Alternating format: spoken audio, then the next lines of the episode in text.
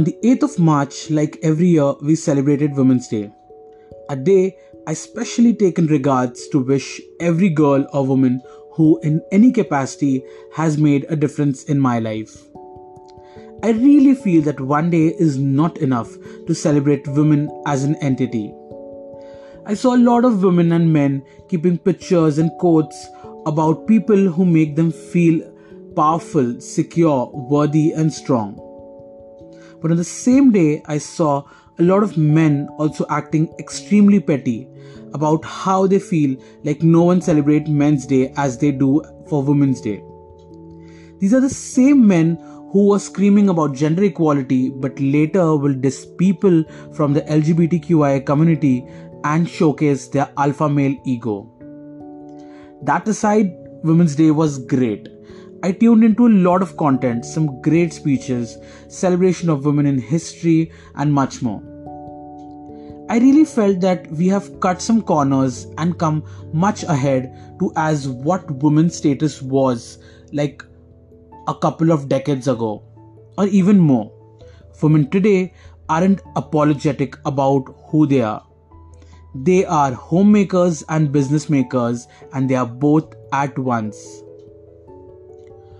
Post Women Day, I saw a movie on an OTT platform called A Thursday. So, for those who have not yet watched the movie, I request you you do so. It's an excellent screenplay and even better messaging. I don't want to spoil the movie for those who haven't watched it yet, but the end of the movie has a message that literally shook the hell out of me. The message was that the time during which y'all watched this movie, there were two rape cases that happened in our country. Shook you, right? I then went into reflection about how we are so ahead in so many areas of life, and it's all super applaudable. But when it comes to safety of women, we when we look at the overall picture, not just the urban cities, but also the rural India, we are a country which fails majorly. We fail majorly in making women in our country feel safe. So, today I would like to discuss rape as a crime in our country. I know it's an extremely heavy and sensitive topic, and even I was in a little bit of dilemma before choosing this topic as an absolute topic. But you know what? If I have a platform, and even if few of them are listening, I guess this is something that should be spoken about and something that should be spoken time and time again so that the stigma around this gets like faded away. So, before beginning this discussion, I would like to give a little disclaimer that anything spoken during this podcast, if it offends you or hurts someone's sentiment, that is absolutely not the intent of making this podcast if any figures that I speak, if you do not find them appropriate, please feel free to educate me because all of this is coming from the point where even I have learned a lot about rapes in India during this research. And I want to share what I have learned with all of y'all. To begin with, I would like to first uh, thank a very dear friend of mine uh, who actually bought in this concept and he told me that it's I should make a podcast about rape.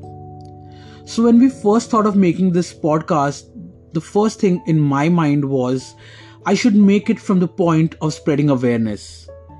And the best way to do so is give you facts and numbers. So please be a little attentive because you will hear certain numbers which will leave you in an utter spine chilling situation. So let's begin. According to NCRB report, rape is the fourth most crime against women in India. Number 1 being cruelty by husband or their relatives. Number 2 assault of women with the intent to outrage her modesty. And number 3 kidnapping and abduction of women as you see, the first three categories of crime are something at least any woman or someone of her relatives will definitely make an attempt to file a complaint.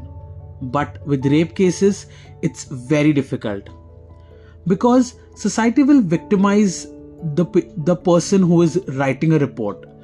and she and she shall always be seen through a lens of pity and in spite of being the victim she will be scrutinized more than the person who attempted the rape. And number 2 no one will ever accept her as a partner or even in societal being. There are so so so many more reasons.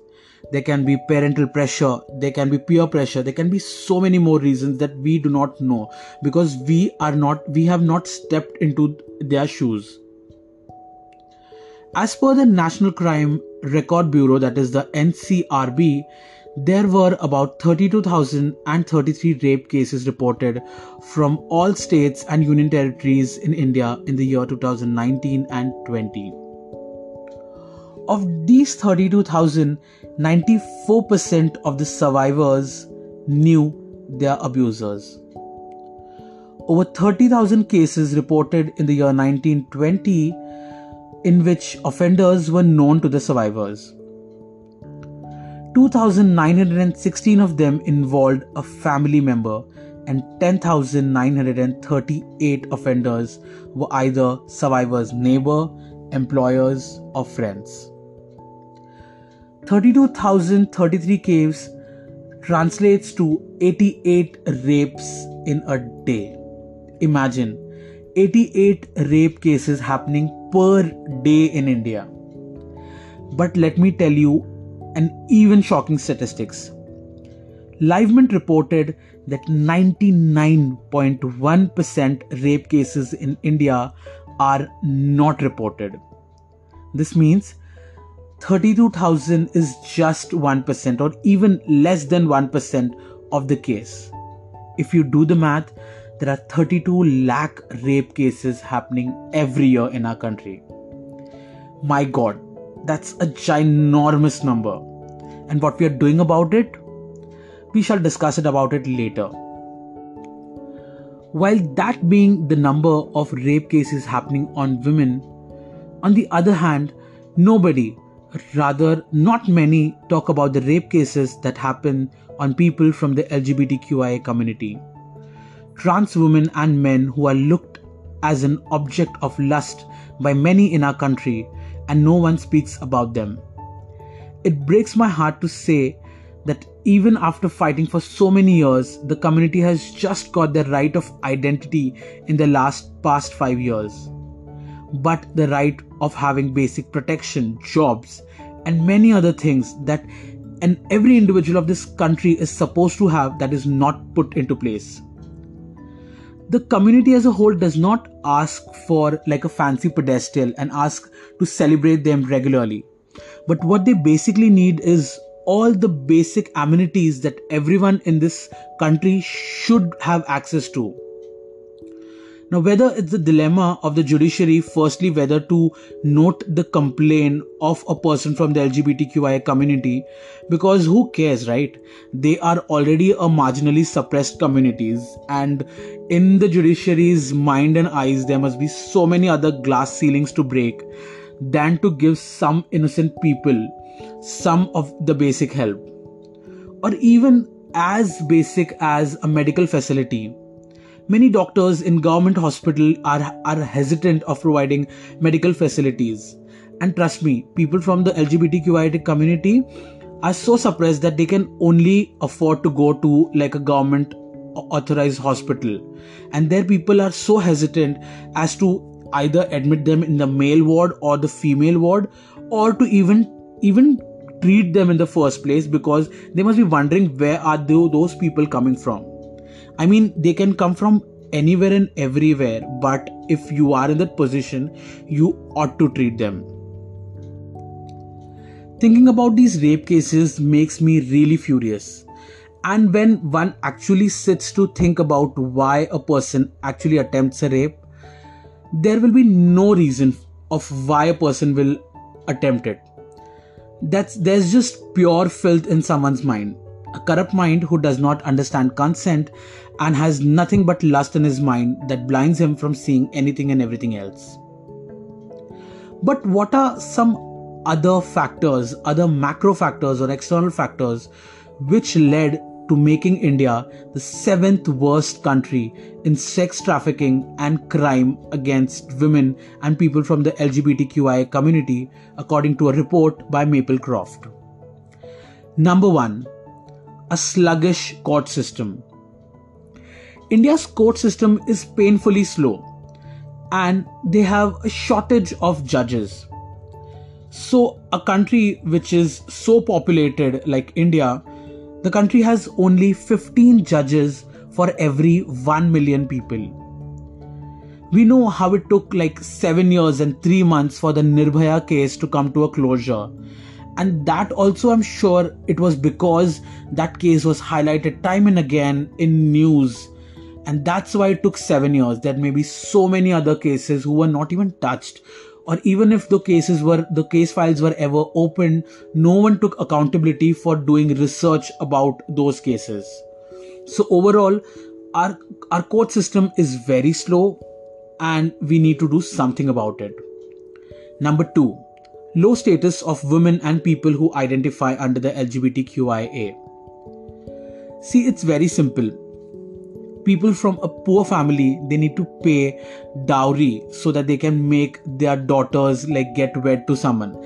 That in turn makes a woman or a daughter a burden in their eyes india is one of the countries who has a very odd like male to female population ratio though that has improved in recent times but over the years we've been seeing that the ratio was very very affected throughout the life Throughout their lives, we have seen that the son are fed better than the sisters, and the son are more likely to be sent to school to have like a brighter career perspective. And the woman or the girl is asked to stay at home and asked to learn all the household work.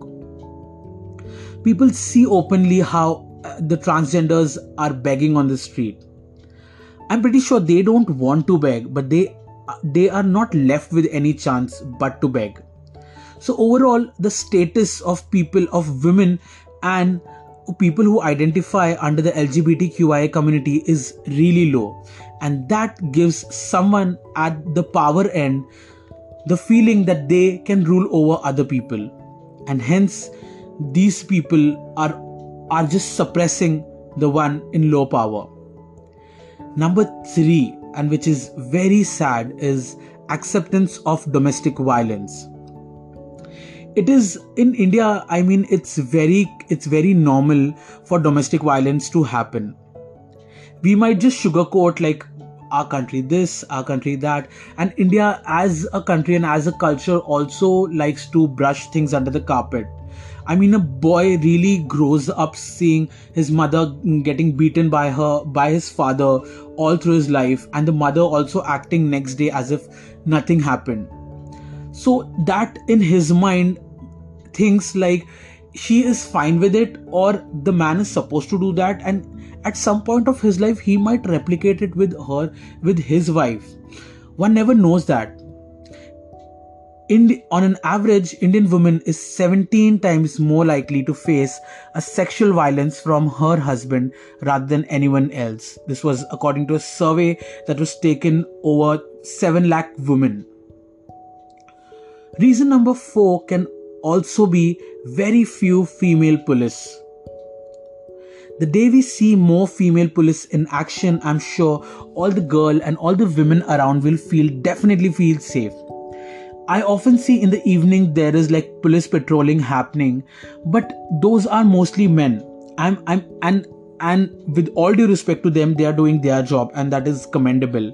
But the day they will also be accompanied by two or more women uh, inspectors the day women will also f- start feeling safe if you see in in any of the police stations there'll be almost like one or two females who are in charge but most of the area is being also looked after by men that is also one of the reason for low reportage of rape cases because women or people from the LGBTQIA community do not find themselves comfortable in sharing their stories, especially stories like rape cases to a male officers. They feel that they because something of that level had happened to them they are all times super vulnerable to anyone around them even to their own family members for the matter of fact.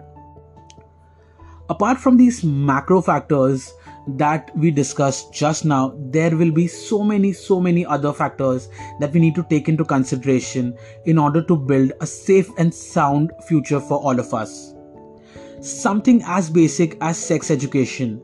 I cannot i just cannot stress on and stress and emphasize on the importance of sex education on, in schools.